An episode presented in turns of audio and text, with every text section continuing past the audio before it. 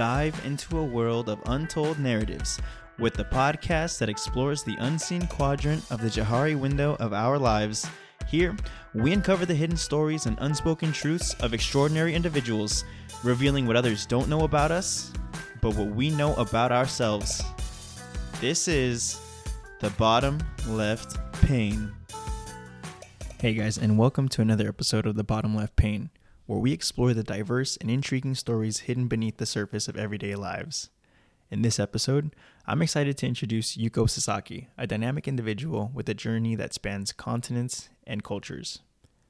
Born and raised in Japan, Yuko embarked on an adventurous path that led her to the United States, where she's now been residing for nearly a decade. Her journey is not just about geographical relocation, but also about embracing new challenges, navigating cultural differences, and finding her place in the vast and varied American landscape. Join us as we dive into Yuko's story, discovering the motivations behind her move, the challenges she faced, and the lessons she learned along the way. It's a tale of determination, adaptation, and the pursuit of dreams across the Pacific. All right, guys. Well, today I have uh, Yuki here today, or Yuko. I'm sorry, my bad. Um, and so, yeah, we're just to go ahead and jump right into it. So, Yuko, if you want, please go ahead and share with us, you know, just a little bit about you and, you know, what you do and, you know, who you are. Hi. Um, thanks for your time, Luis. Um, okay, my name is Yuko. I was born and raised in Tokyo, Japan. Um, I studied English in Japan and came to United States um, about nine years ago. Um, spent uh, one year in New York and then um, seven years, six years in LA, and now I live in Irvine, California. Nice. And what do you do for work? Um, I'm working in a restaurant industry. Um, the J- Japanese chain, uh, Japanese restaurant chain. I'm working for the headquarter. Wow. Yeah. I mean, sounds pretty awesome. Sounds like a lot of work. Yeah, it's been great. I love, I love what I do. Nice. So, um, you know, I would like to ask you, you know, you said that you mentioned, sorry, you mentioned that you just came to the US maybe, um, you know, less than a decade ago, right? So, can you take Mhm. us back to the moment when you made the decision to really uproot your life and move from Japan to the United States? Like, what were some of the driving factors behind, you know, this really significant change? Um, so when I was about around 25 years old, I used to work at the security firm. I was working um, at the French security firm in Tokyo. Um, at the time, I mean, any Japanese firms in Japan, mostly like our lunchtime is like 12, start at 12 and finish at 1. So I Mm. can't leave office if it's 11:55. Um, I really didn't like it. Um, Mm. I thought it was kind of stupid, and so everybody from the office building goes to restaurants at 12 which means there are you know huge line in front of the restaurant and we waste probably 10 20 minutes so we only have 40 minutes for the lunchtime and i felt really annoyed Mm. um, and i went to venice for trip uh, venice in la Right. right. and I was walking towards the beach, and the guys or people, women, you know, guys are like sitting at the beach, and they didn't really care about the time, and I, I thought like they don't even know what time it is, they don't even have watch, you know. So I Mhm. felt like, wow, this is crazy. You know, we are living in the same same you know planet, but my life and their life are quite different. So I was really amazed and shocked. So that's the reason I wanted to come to United States. Mm, okay. So I'm kind of curious a little bit too about, you know, this this seems like it was really against like uh, the cultural norm, right? For you to just Mhm. not want to deal with the strict rules. So what did you feel like when, you know, you kind of felt finally like, okay, like, you know, this this doesn't have to be my normal anymore. Mm-hmm. Um, yeah, my my normal, yeah. Oh, sorry, what's that mean again? Yeah, so like it, like for example, right? Like you you mentioned how the whole like everything out there when you go to lunch like it's very strict, right? From Mhm. 12 to Mhm. 1, everybody goes to lunch at that time. Yeah. But for you it was very different. You were like, okay, like there was a party that said, "I don't want this to be my life anymore." Right. So, Mhm. what were your feelings inside when you finally decided to say, "You know what? Like this, this isn't for me." Yeah. I think I, I'm always like that since I was little. Like at, at Mm. elementary school, I, you know, when I have questions, I just wanted to raise a hand and I wanted to ask questions. But the teachers were always saying, like, hey, you gotta ask questions at the end of class. Mm, And by the time, you know, the class ends, it's like 45 minutes after. I forget what I, you know, and I lost, you know, what they're saying. I, I totally don't understand what they're saying. So I didn't like that system or the rules. Um, I felt always uncomfortable. So I guess since I was little, I always wanted to um, come to the United States. Hmm. So when I had a chance to come to United States, I felt like you know it was like just uh, I I didn't feel anything. I just let's go. Nice. Yeah, sounds like you were very curious and just really uh, rebellious, right? um, so then, you know, when when moving right between different countries, you know, it's not just like a physical reloc- relocation, but obviously there was some sort of cultural one as well. So, how are you able to navigate the cultural differences? And you know, were there any partic- particular aspects that stood out to you in the process? um, any cultural difference? Yeah, so I mean, of course, there were going to be some, right? But like, what were probably Mhm. some of the big ones, if any, that you had to face, and you were like, "Oh man, like this is this is super different," right? Yeah. Um, the biggest cultural shock was um. So when I used to live in Tokyo, um, I go to, you know, the the, the company I work for. It was a really tall building. So and our office was on 17th floor. So hmm. a lot of people, guys, women, go into the elevator, and usually the women, like at, at least how I felt was, I go to the entrance, I mean at the bottom area, and I press the button, and I, guys or the women usually, you know, there are lots of guys in the office building. So guys say like, "Hey, fifth floor, tenth floor, eleventh floor." Then I press the button and I leave the, you know, door open. And when they when they go, close it. I do that every day. I did that every day. Mm. Um, so that became my normal. And then I moved to New York. I was doing the same thing. And it was the top of the building. I was still, you know, keep opening the door and three guys are waiting for me to leave. And I'm like, "Hey, can you can you just go?" And they're like, "No, you go first. It's like they felt awkward cuz, you know, lady first culture. And I'm like, but I felt like, no, no, no, go. And then they felt really awkward, and I go, go, and I felt like, ah, I see, this is a, you know, um, lady first culture. I was really, really shocked. Yeah. Um, that's so interesting. So, uh, do you still find doing like find yourself doing that today? Like, where you kind of serve as like the elevator person, or do you feel like now you've Um, broken completely from that? I appreciate, you know, when guys do that for me, but at the same time, I have the, you know, I would like to keep the respect.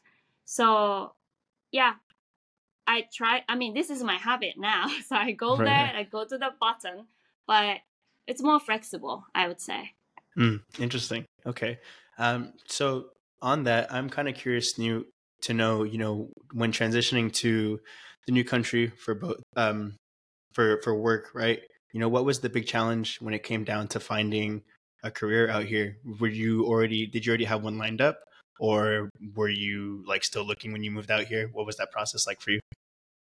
Um, it was quite hard. Hmm. Um, especially I moved to New York and uh, LA and Irvine. Um, so I started going to UCLA um, extension and took some classes. I guess that helped me to get a job. And luckily, there are, you know, there are Japanese firms. So I started with the Japanese firms. Um, so I could utilize, um, you know, Japanese and English. So yeah, that was good opportunity for me. Hmm, okay. And so, you know, you're already saying that it was already kind of hard, right? So, you know, how were you able to find a balance between, you know, building this new career, but also nurturing your personal life, you know, especially when these are your initial phases, um, you know, of settling in the US? I feel um, the personal life I can enjoy way more when I live in United States. So, mm. you know, I miss going back to Japan, you know, family, friends, uh, food. I really, really miss Japan, going back to Japan, but the lifestyle here is way better. The work mm. work life balance. So, yeah, that's one oh. of the main reasons why I am here. Mm. So you mentioned the work life balance. So you, in what ways were they different? I know you mentioned already that sometimes things were really strict over there, mm-hmm, but mm-hmm. you know, it's like what what was better about it to you? Um, mainly the number of uh working hours. So mm. my friends, um, they work like really 12 hours, 14 hours a day, even though they have kids. Um, so they seem really tired and they don't have personal life right. um so plus um yeah the way they work is way more serious like you have mm-hmm. to reply email within 24 hours otherwise you know they think that i am a lazy bad workers um so here it's more relaxed. Um, yeah, I I guess that's the reason. Mm, more relaxed. Yeah, you definitely sound like uh, you've taken in the California lifestyle, right? Of just being really chill and like by the beach, right? yeah, yeah, I would say so. Yes. Yeah, mm-hmm. are you like often at the beach now that you're in California? Yeah, I I really go. Yeah, I love going to the beach. Like for the sunset, I love going for sunset. Oh man, yeah, that's amazing. Um, yeah. I used to live in California before, right? And yeah, I, uh-huh. I, used to live on the beach in Santa Barbara, where I went to school at UCSB. Um, uh-huh. And honestly, it was I, I took it for granted. I just loved being by the water. Then when I moved to Texas, I didn't really have that anymore. And now that I'm in New York, like it's it's kind of there, but you know, I, I really miss that like 70 degree weather where I'm just outside, just chilling by the beach, you know? Right, um, right. But yeah, so another question I had was I, I, know this from kind of a personal experience, right? Like when I moved to to Texas or to New York, like mm-hmm. I kind of came out here alone and by myself, and you know, having a support system is really crucial during you know these significant mm. life changes. So I wanted to ask, who were the pillars of support for you during this transition, and you know, how did they contribute to your adaptation and well being? Um, I would say a few Japanese friends that I met in. Mm in LA, New York, um, because you know they experience the same thing, like language uh, issues. Um, you know, like we don't know, we have no idea how the DM DMV DMW DMV DMV works. DMV, yeah. DMV works.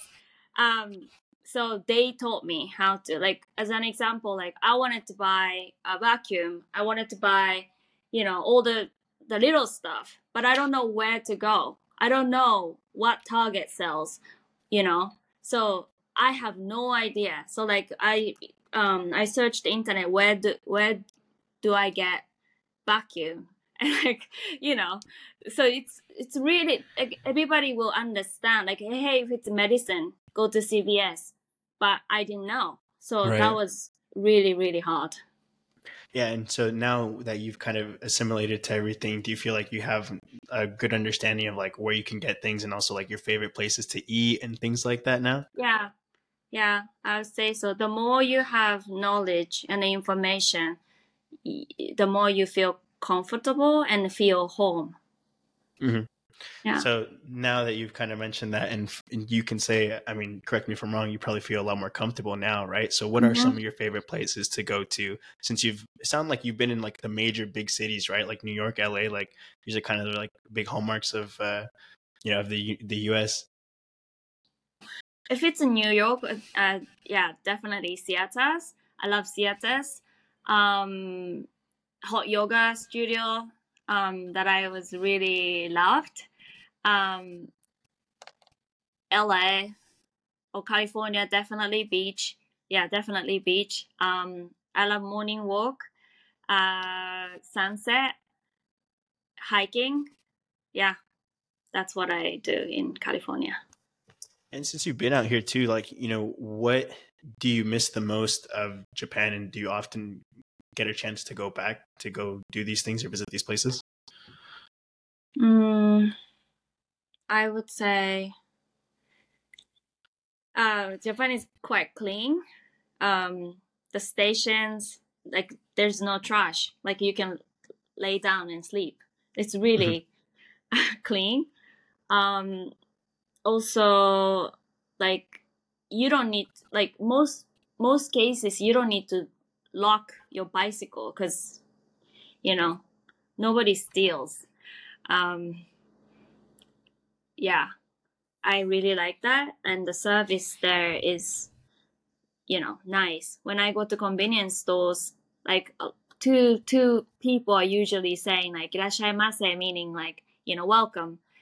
Mm. uh, very nice way. Um they're very serious about what they do. But you know as a uh the cons pros and cons. Cons is if i walk at in japan i have to do the same which i don't want to so Mm-hmm. so great to be customers but as a worker no does it make sense Yeah, yeah, kind of. I guess what I'm getting at is like, yeah, you really. Uh, it almost sounds like yeah, it'd be great to kind of go and like kind of be a tourist as opposed to like you know actually actually being in the culture, right? Yeah. Um, how often do you get a chance to go back to Japan? And like, what are some like big things that you miss that you're like, oh, you know, like, um, maybe it's it's this kind of food that I don't get, or like, you know, I really love this specific place that you guys don't have here in the U.S. You know, what is that like for you? Uh, yeah um i go back twice a year Okay, so uh, pretty often. yeah yeah but i always get the japanese pasta Oh. and yeah which i can't get it here um like a carbonara but the japanese way um Hmm. has a uni uni in it Oh, and, and what's what is that? sea urchin sorry sea urchin Oh, sea urchin, okay. and the carbonara pasta, which I love. Um, Ooh. and the onsen, it's a hot spring, ryokan, a hot spring, like the hotel, Japanese style hotel with um, hot springs, Oh, so which it's I like love. It's so the hot spring is inside the hotel, or the hotel was just built around the hot spring. Uh, inside a hotel. It's nice. attached to it. It's Uh-huh. inside a hot bath, outside a hot bath. Love it. Uh, it's especially in winter when it's snowing. It's super cold, and you go outside, right? And sometimes you can bring the hot sake, you know, hot sake, Japanese sake, and drink hot sake in a really cold. Um, outside is cold, and have a Right. nice hot bath. Love it. I love it. Oh my god, yeah, that sounds pretty relaxing. Like, I- I, mean, I've I've never been to Japan, but I mean, that definitely sounds like something I'm looking forward to. Um, but yeah, no, I'm I I would love to talk to you a little bit more too about you know shifting gears a little bit back to your career. So, you know, relocating for work often comes with like you know aspirations of career growth. You know, how has your professional journey really unfolded since moving to the United States, right? Because you know, one moment you're working for this security firm, right, in, in Japan, and then the next now you're involved in the uh, like the restaurant industry why did you decide to change industries and like Mhm. you know what what played a factor in that I see. Okay. So when I used to work at a security firm in Japan, um, I I always, you know, I was interested in economics, um, how economy works, but uh, I guess the security job, doing, you know, working in front of the PC, you know, uh, building the models by Excel sheets. Hmm. Um, that's interesting, but it was not. It that it didn't fit to my nature. So I was always looking for the job, like what what kind of job can be, you know, fit to my nature, my personality. Um, so I was always looking, and when I came to California and I was interested in marketing. So I took the classes and I was fascinated uh, by the branding, marketing, how we can, uh, you know, increase the value of products or service. Um, then I got a job at the uh, Japanese restaurant chain, mm-hmm. and I worked as a um, marketing uh, first at the marketing department first, but then um, I had opportunity uh, that I could move from marketing department to executive department, uh, which means like I work with the CEO and the founder. Oh wow! Yeah, so that really changed. So I learned how the founder or the the CEO sees company, and that company was growing company, um, amazing brand. So I really really learned um, so much how we can create the company or grow the company because the com- when company grows the organization always need to grow you know change change the form and right, grow. Um that was fascinating for me. So and that's what i do now with this current job as well. Right okay. So you know that's super interesting to me right? Like you come here you take everything you have and you just completely move to a new country and you start off from the bottom and make your way all the way up to like you know being like shoulder to shoulder with like the CEO and like the founder and stuff right? So can you talk to me a little bit about that experience? Like you know you said there was an opportunity for you that came up from being the uh, like working in the marketing department to now working with the founder. So how did that opportunity come up? Like what were you thinking when it came up? Did you feel like you were ready for it? Like this was exactly the role that you wanted? Like, can mm-hmm. you explain to me a little bit about that? As uh, I worked at the marketing first, but of course the founder and the CEO is, you know, like so many CEOs, um, founder, they are into branding, right? Especially the founder. Right, so right, right. he was really passionate about uh, branding, and I learned next to him. And sorry, could you what was the question? Yeah, just like explaining a little bit about like, you know, what that was like when A, you started and B, like when you were now given this new role to start mm-hmm. working mm-hmm. with the founder. You know, did you feel like you were ready for it? Like you were up to the task? Oh, or did you feel like, you know, maybe this was something you were gonna have to grow into or something? Yeah.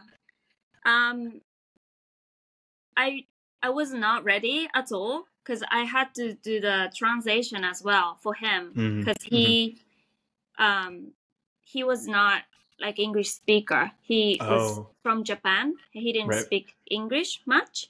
So I had to translate for every conversations and which I was not ready. But I really, really loved the brand and I really wanted the company to grow um, and uh, him to be successful as a founder of the company. So I had to do it. So I really, really, and I really wanted, I wanted to be like a bridge for between the Japanese founder and the American uh, co-workers. I mean, oh. my co-workers. Uh-huh. So if they understand um, well we can align and we can move forward. So my key, my role was to for them to understand each other. So I had a passion and I was proud of what I was doing.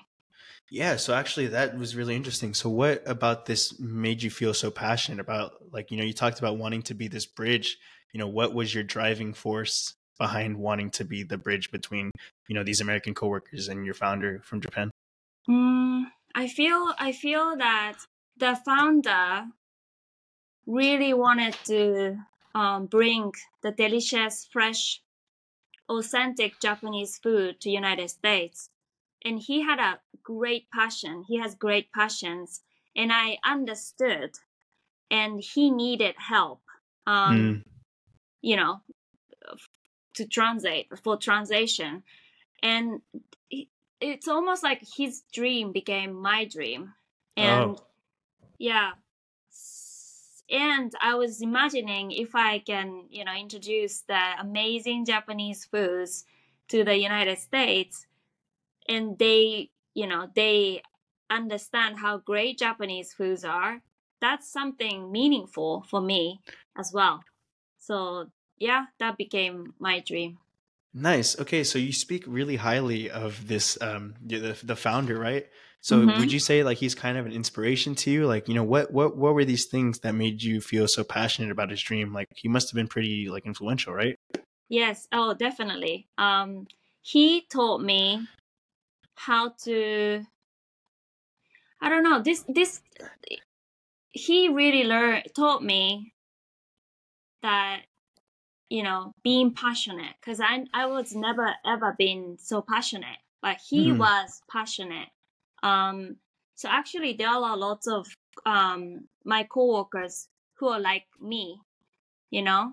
Um, one guy was telling uh the CEO, um, you know, I went through the really difficult times, but you gave um, me the opportunity to move forward and overcome. So I was like, wow.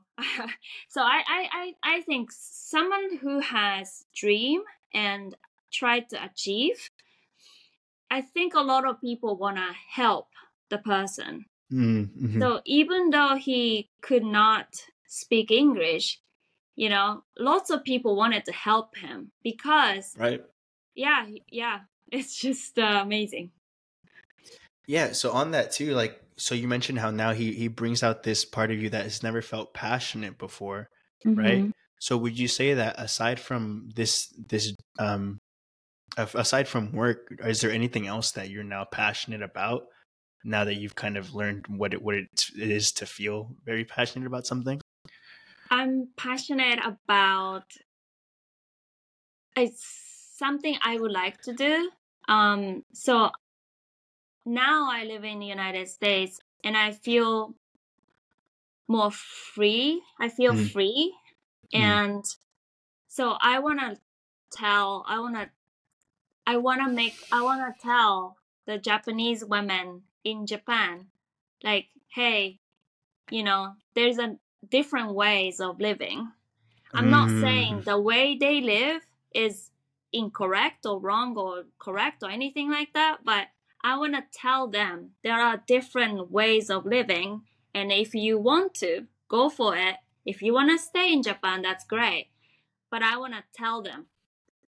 Mm. So pretty much you want to be that living example of like, hey, like you you can also live a similar life to this, or, or what do you mean by that exactly? Meaning, um, it's hard to explain, but in Japan, the women's rights are not not exactly same as um, men. Mhm. So, yeah, um, in politics, um, you know, not so many women uh, politicians. Right. Um, so, yeah, I guess in the daily life, I just feel I have, I have, it's easier for women to live in the United States. So, yeah, in terms of career, um, I, yeah, I feel like women in Japan, they should, they should know, like, how to be treated in the Mhm. United States. But if, if they like to live in Japan, that's okay. That's great. But Right. I want to offer them options. Mm-hmm. So, is there anything that you're doing right now that um, you know, is, is reaching towards that goal? Like, is there anything that you're doing in terms of like, you know, speaking to anybody out there, like, kind of telling them your story, or like, uh, yeah, is there anything that you're doing at the moment to to kind of relay your story to uh, any of the women in Jap- Japan? Um, no, no, right now. Mm. Um, that's the that's one of the reason why I recently went to Tony Robbins seminars. Okay. um, yeah, I went through some uh, uh, stuff with my personal life for the last uh, four or five years, Mhm. I felt like I shouldn't be successful or I shouldn't, you know, I shouldn't um, aim what I want to do. Like, Mm.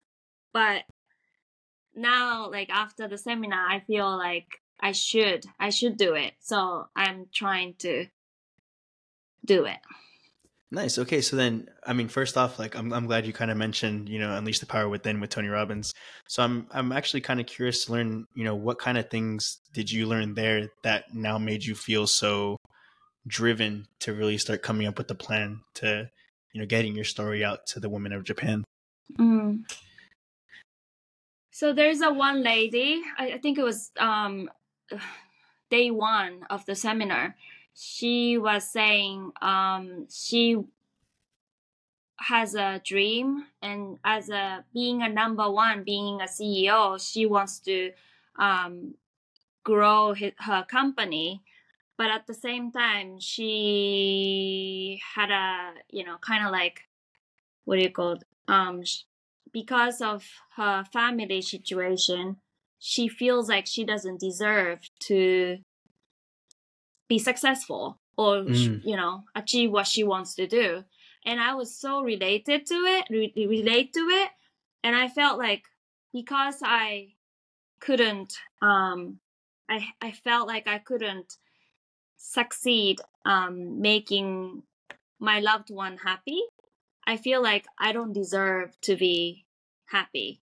And Mm. I punish myself intentionally. I didn't even know. But I felt like, oh, I, I felt like I was doing that to me. Like I couldn't make my loved one happy. I shouldn't be happy. I shouldn't be happy. But I kind of like untouched to the belief. So I felt like, you know what? I'm gonna be happy. I wanna be happy. So Mm, I yeah. will achieve my goal. Yeah, that's how I felt. I mean, first off, you know, like thanks for for sharing that, and also too, I just wanted to mention, you know, that's that's actually part of the large reason why I started this podcast as well, right? Because just Mhm. like you're saying, it's so important for people to hear stories of other people because you know, for all we know, like I don't know if you remember the conversation with, um, I believe her name was Jamie Kern Lima, right? How she was talking Mm. about how you know that sometimes people just need to hear certain stories right? Like whether it was you know the woman out there that needed to hear that she she can do it whatever she wanted to do or the the guy that was that needed to know like he deserves to be loved or whatever the case may be right? That's that's kind of what i'm i'm trying to do right? So you know i appreciate you even coming on to share your story because i think mm. you know hopefully with luck there's there's someone out there that can hear it and you know say hey you know i i also have what it takes to go out and just just live my life just totally uproot and go Mhm. somewhere else or you know that i have what it takes to you know say that i just deserve to be happy and just you know deserve to chase my passion right? So on that like i am kind of curious too you shattered this limiting belief and now you have this new belief of like hey i deserve to be happy. I need to achieve my goal. So i'm curious to see you know what kind of things are you now putting into motion right? Like how how are you starting to think about you know sharing your story with the women of japan or even just making yourself happy Um, doing doing um, creating social media and started um, showing how you know how I live in the United States Hmm. um, and tell the women in Japan you know how we can have a great life um, believe in them like that you know the lady um, she said like we gotta believe in us right? So i'm i'm, I'm actually reading her book now. Oh uh, Uh, worthy? Yeah uh the, the first one. Oh the, um not the uh, worst uh the worthy the first one? Believe Uh-huh. it? Oh or yeah, yeah yeah yeah. So Uh-huh. yeah i'm reading that now. Um yeah. She's really really inspirational. Um yeah i want to do the kind of you know same thing for japanese women Mm, that's honestly like first off truly amazing but even the goal itself like it's so it's just so epic right to wanting to help all of these people or all these women out in japan i'm sending you all the energy i can possibly give you and hopefully you know maybe maybe someone from japan listens to this and understands like you know hey like eh, I I can also live a a different life, right, in, in Mm. the U.S. Um, so I kind of want to jump back a little bit. These life changing moves can sometimes bring like unexpected discoveries. So, were there aspects of yourself or your surroundings that you discovered in the process of moving to US? Like maybe there was something that you didn't know like that was in you that you finally discovered while you were here, right? Like obviously one of these things might be the passion that you have for wanting to, you know, live a different life and share that with other women in Japan. But, you know, was there anything else that you felt like um kind of made itself known when you went through all this, all of these transitions? I would say when I used to live in Japan, I did not like Japan much Hmm. because of all the um, um, rules, how they think, um, how we need to dress.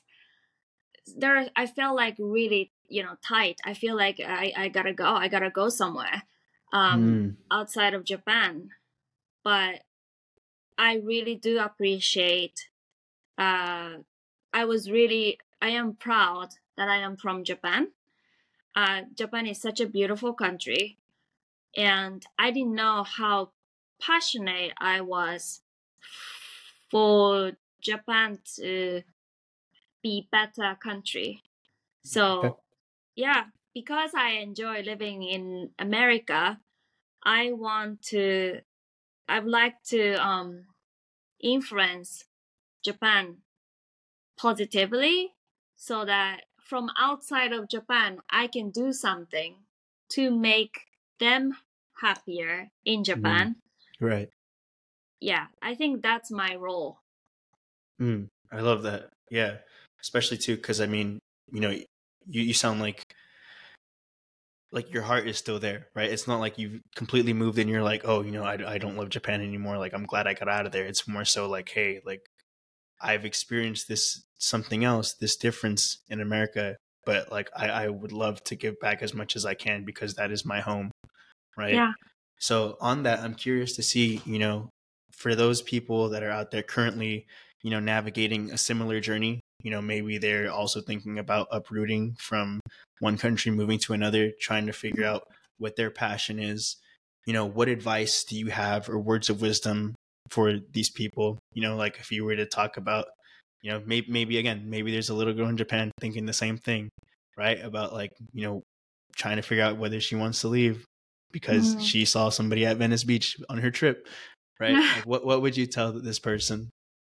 I would say um people say like all the risks and you know don't do that you can't do it just ignore just ignore them because that's not right for you.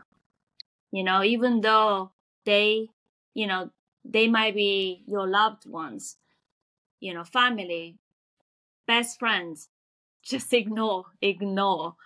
Just move forward what you want to do what you believe.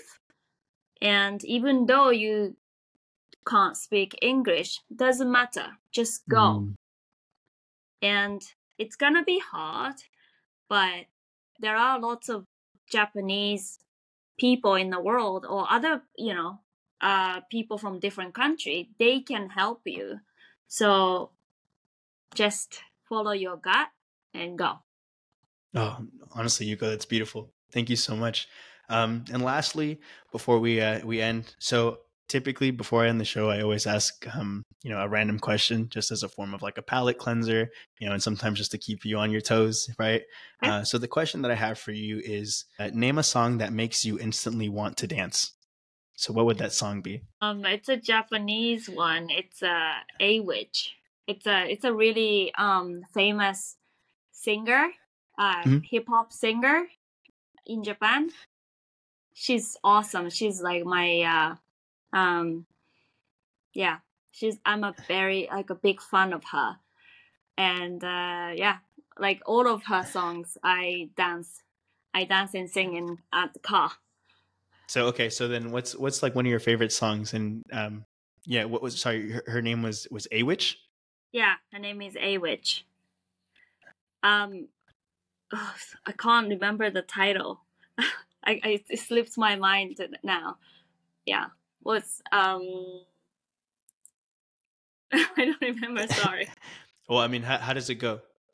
Like, do you have a line that where you like you can kind of oh, let's hear the singing a little bit, maybe the rapping. Just sorry, I can't. Sorry, I can't sing. no, okay, that's fine. yeah. But uh, yeah, before we also leave, is there anywhere that people could find you? Like you talked about creating a social media for, you know, um, to start your influence for these women of Japan.